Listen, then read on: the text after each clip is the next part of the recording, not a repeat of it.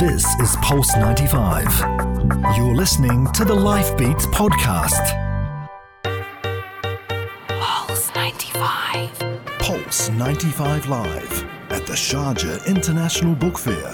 Live Beats, Live Beats with Sally Musa. Live from the Expo Centre Sharjah. It's Pulse 95. Yes, we are so excited to welcome our first guest for today. She is a woman who has written more than 25 self help books for adults and for children, sold in 10 countries. She writes about creativity, personal growth, and awareness, and she has her passion for self help and well being through her books. Through her books and uh, on her blog, jouraprèsjour.com, and uh, her vision of kintsugi and resilience uh, on her site, espritkintsugi.com. She is also a TEDx speaker and the author of Kintsugi Finding Strength in Resilience. I'm so excited to welcome to the Lifebeat studio here Celine Santini. Thank you so much for your invitation. I'm very excited to be there. We're so great to glad to have you here. Now, uh, Celine, this is so interesting. You are a French author, mm-hmm. and yet you write about the Japanese art of Kintsugi. Ahmed is here. He's going through your book right now, uh, but it's kind of it's a it's a fascinating story because it it's a started with a, a, period in your life which was That's a right. real turning point back in 2012. Yeah. Tell us about that. Well, actually, um, kintsugi is a Japanese art, but it's um, it's a universal uh, philosophy. It's a uniform metaphor. So the fact that it's Japanese is just a detail. Uh, it talks about being repaired and being stronger after being broken because you embrace your imperfection, you embrace your scars. Mm-hmm. So, what is to people who don't know, what is the art of kintsugi mm-hmm. in the concrete way? It, what is it? What does it look like? right. It's uh, imagine you break a bowl, and instead of uh, throwing away the pieces, you decide to repair it. But you, instead of hiding the repair, you actually display it. Yes. That means that you will underline the um, the scars with gold. You sprinkle actually real gold powder on the scars.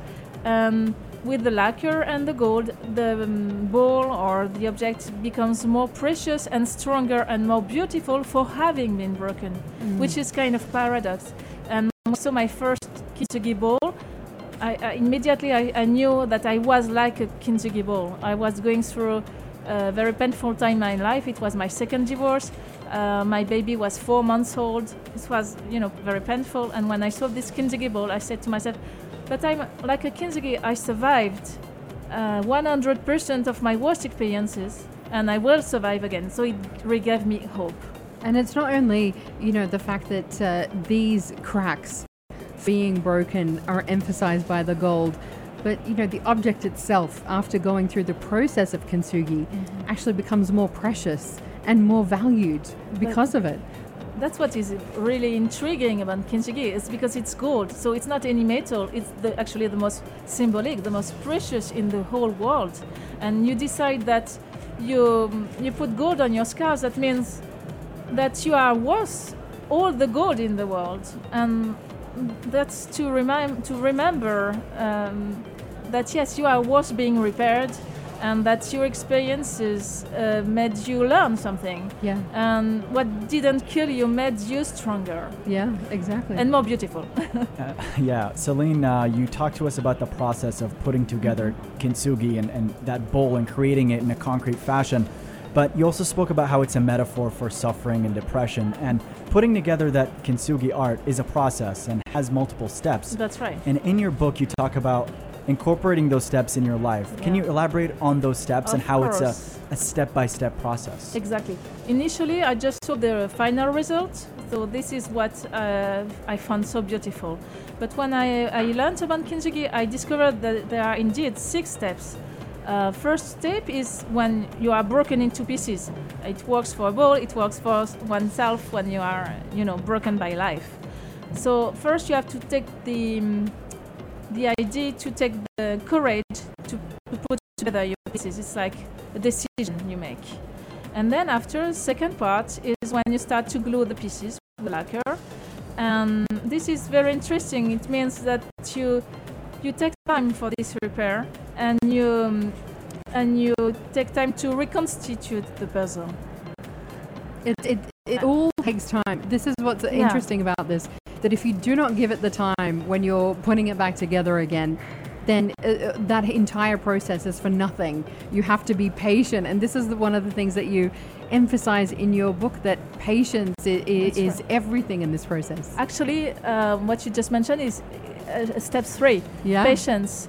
Patience is the step when you uh, when you decide that you need to wait because if you move too fast, you won't heal. You know, it's like uh, when you you you, do, you don't have time to heal. Uh, the wound would open again. Uh, The kintsugi, you, you know, I'm personally not a patient person, uh, but the kintsugi process uh, taught me that sometimes you can't rush things. It's uh, it would not be efficient, you know. I would say most of us are not patient in this day and age. You know, it is the age of instant gratification, isn't it?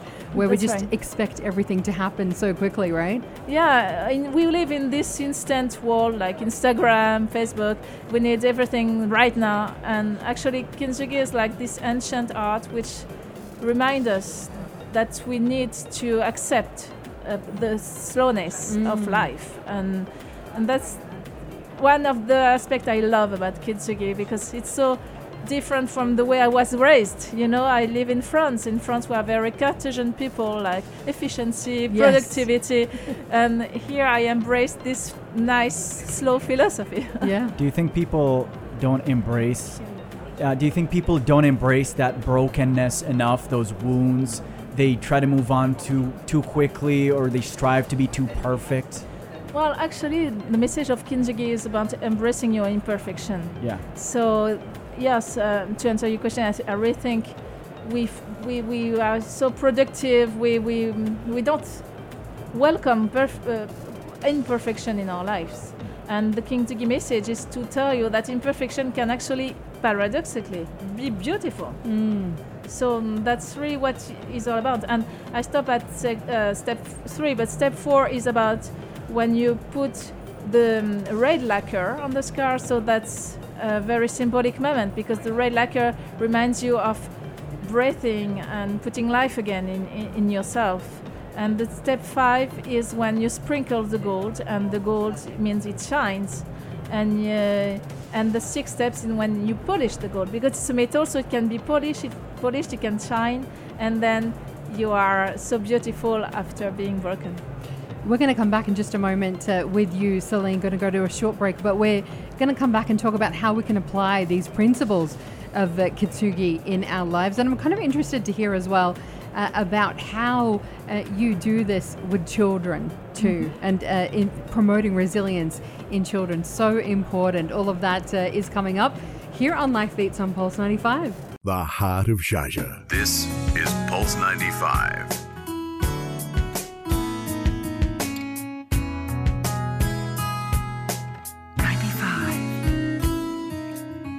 Heart of Sharjah. Pulse 95. Pulse 95 Live at the Sharjah International Book Fair. Live Beat. Live Beat. With Sally Musa. Live from the Expo Centre Sharjah. It's Pulse 95. Yes, we are back with Celine Santini. She is here. She is the author of Kintsugi Finding Strength in Imperfection. And uh, this is uh, something um, th- uh, that we've been talking about here. And, and really, uh, in the self help world, it's a, it's a wonderful kind of uh, analogy, you know, that we are like the Kintsugi bowl. When we are broken, this experience makes us stronger, it makes us more powerful, uh, it makes us more precious in that way. Uh, but talk to us a little bit um, about the reception that the book has received, because it's interesting. There, there are certain places in the world where people uh, are receiving the message of Kintsugi uh, much more readily than, say, in France, for example, here in the Middle East. Yeah. Yeah, that's very interesting because since the book has been translated in 10 languages, I can make some comparison. And it's not received the same. Um, in France, we are more like Cartesian people. we, you know, like uh, scientists, science is important. Uh, spirit, we are a bit sometimes disconnected with spirituality. And, I, and, and weirdly, the book uh, is more well understood and received um, in southern countries such as Italy or Spain, and maybe soon, uh, hopefully, in uh, in Arabic countries, um, because I think um, this Mediterranean spirit, spirituality connects more paradoxically with the Japanese philosophy, um, uh, which believes in spirituality. Yeah, yeah. And in, and you have to to understand well kintsugi actually when you understand kintsugi it connects directly to your soul and to your heart. And not everybody is open to that. Right, and i yes i feel that uh, the arabic world is more prepared and more open to that i We're don't know exactly why but yeah, it's we- what i feel It's, it's part of our uh, culture, Culture, and heritage exactly. as well Yeah, here. You know, the, the, the secrets of the soul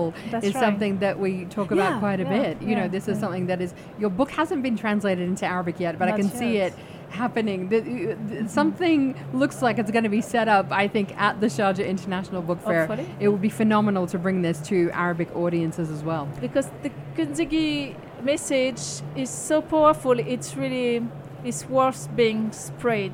I'm not talking that just because i want to sell my book. I really think that it's a, a message which is important for the world because it gives hope to people. And what is interesting with Kintsugi, it, it works for any kind of ordeal it can be like you know physical ordeal uh, that you're going through, and Kintsugi can help you, uh, like a cancer or uh, a illness. I even talked with someone who had a, a, a, a leg cut. Uh, you know, his Amputation, yeah. amputation. He has like a prosthesis. yes.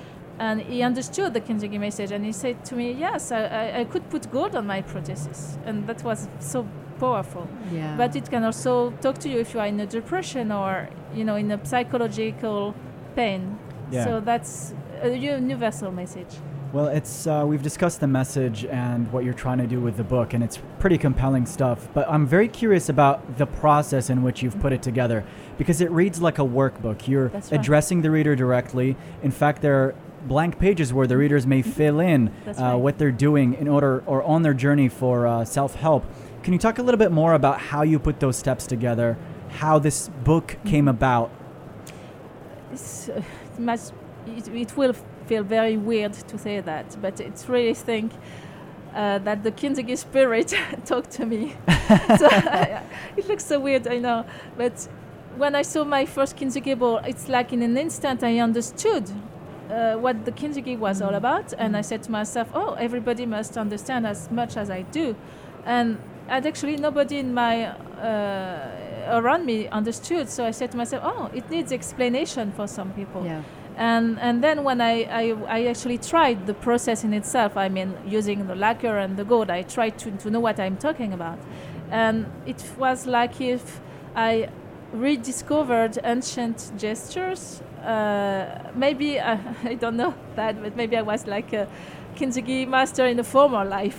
Oh wow! I, it's just Yeah. an impression I have because for me it's like It was I an instant connection. yeah, yeah. yeah. Sometimes it's you know sometimes you, you have love at first sight. For some people, you feel like you already know them. yeah. And for me, it's with Kintsugi. it's interesting that you you're talking about that like being in touch with your instincts and things mm-hmm. coming naturally to you one of the themes in your book is quote reconnecting with your inner child yeah. could you talk about what that is what your inner mm-hmm. child is and how you could be in touch with that Well, we tend to, when we grow up, we tend to re forget our passions and what really made us feel alive when we were a child. Like, in general, we have the answer very soon. If you ask a child, what do you want to be later? It's like a common question.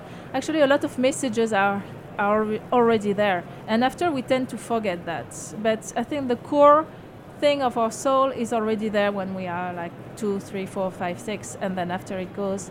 So reconnecting to your inner child means trying to to remember what you instinctively knew and what you instinctively wanted and liked when you were a child.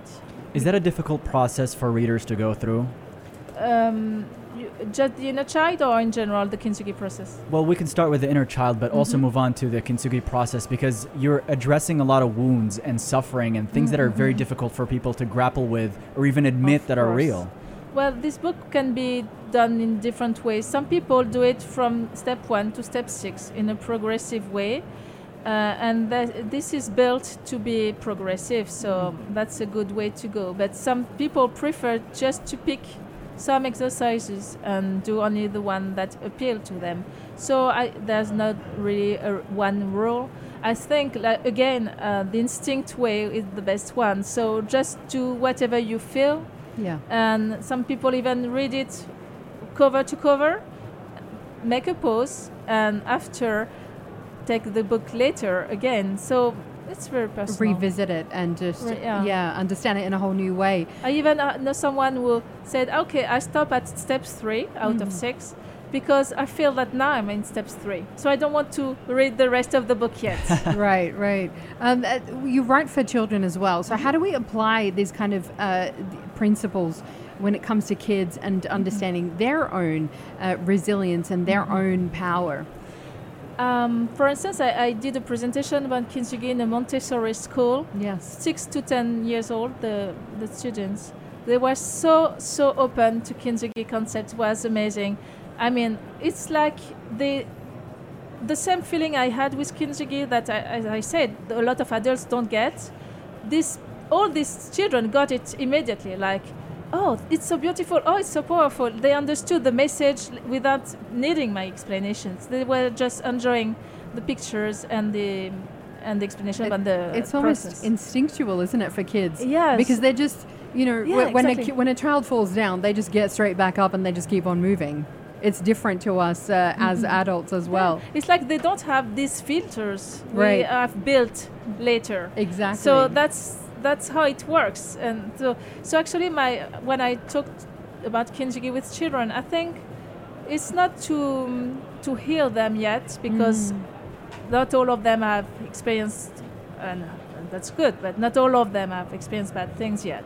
It's more to plant a seed of resilience in in, in themselves. You know that this seed might might help them later yes. it might print something in their mind like a hopeful uh, message Exactly, exactly. We're excited for your session.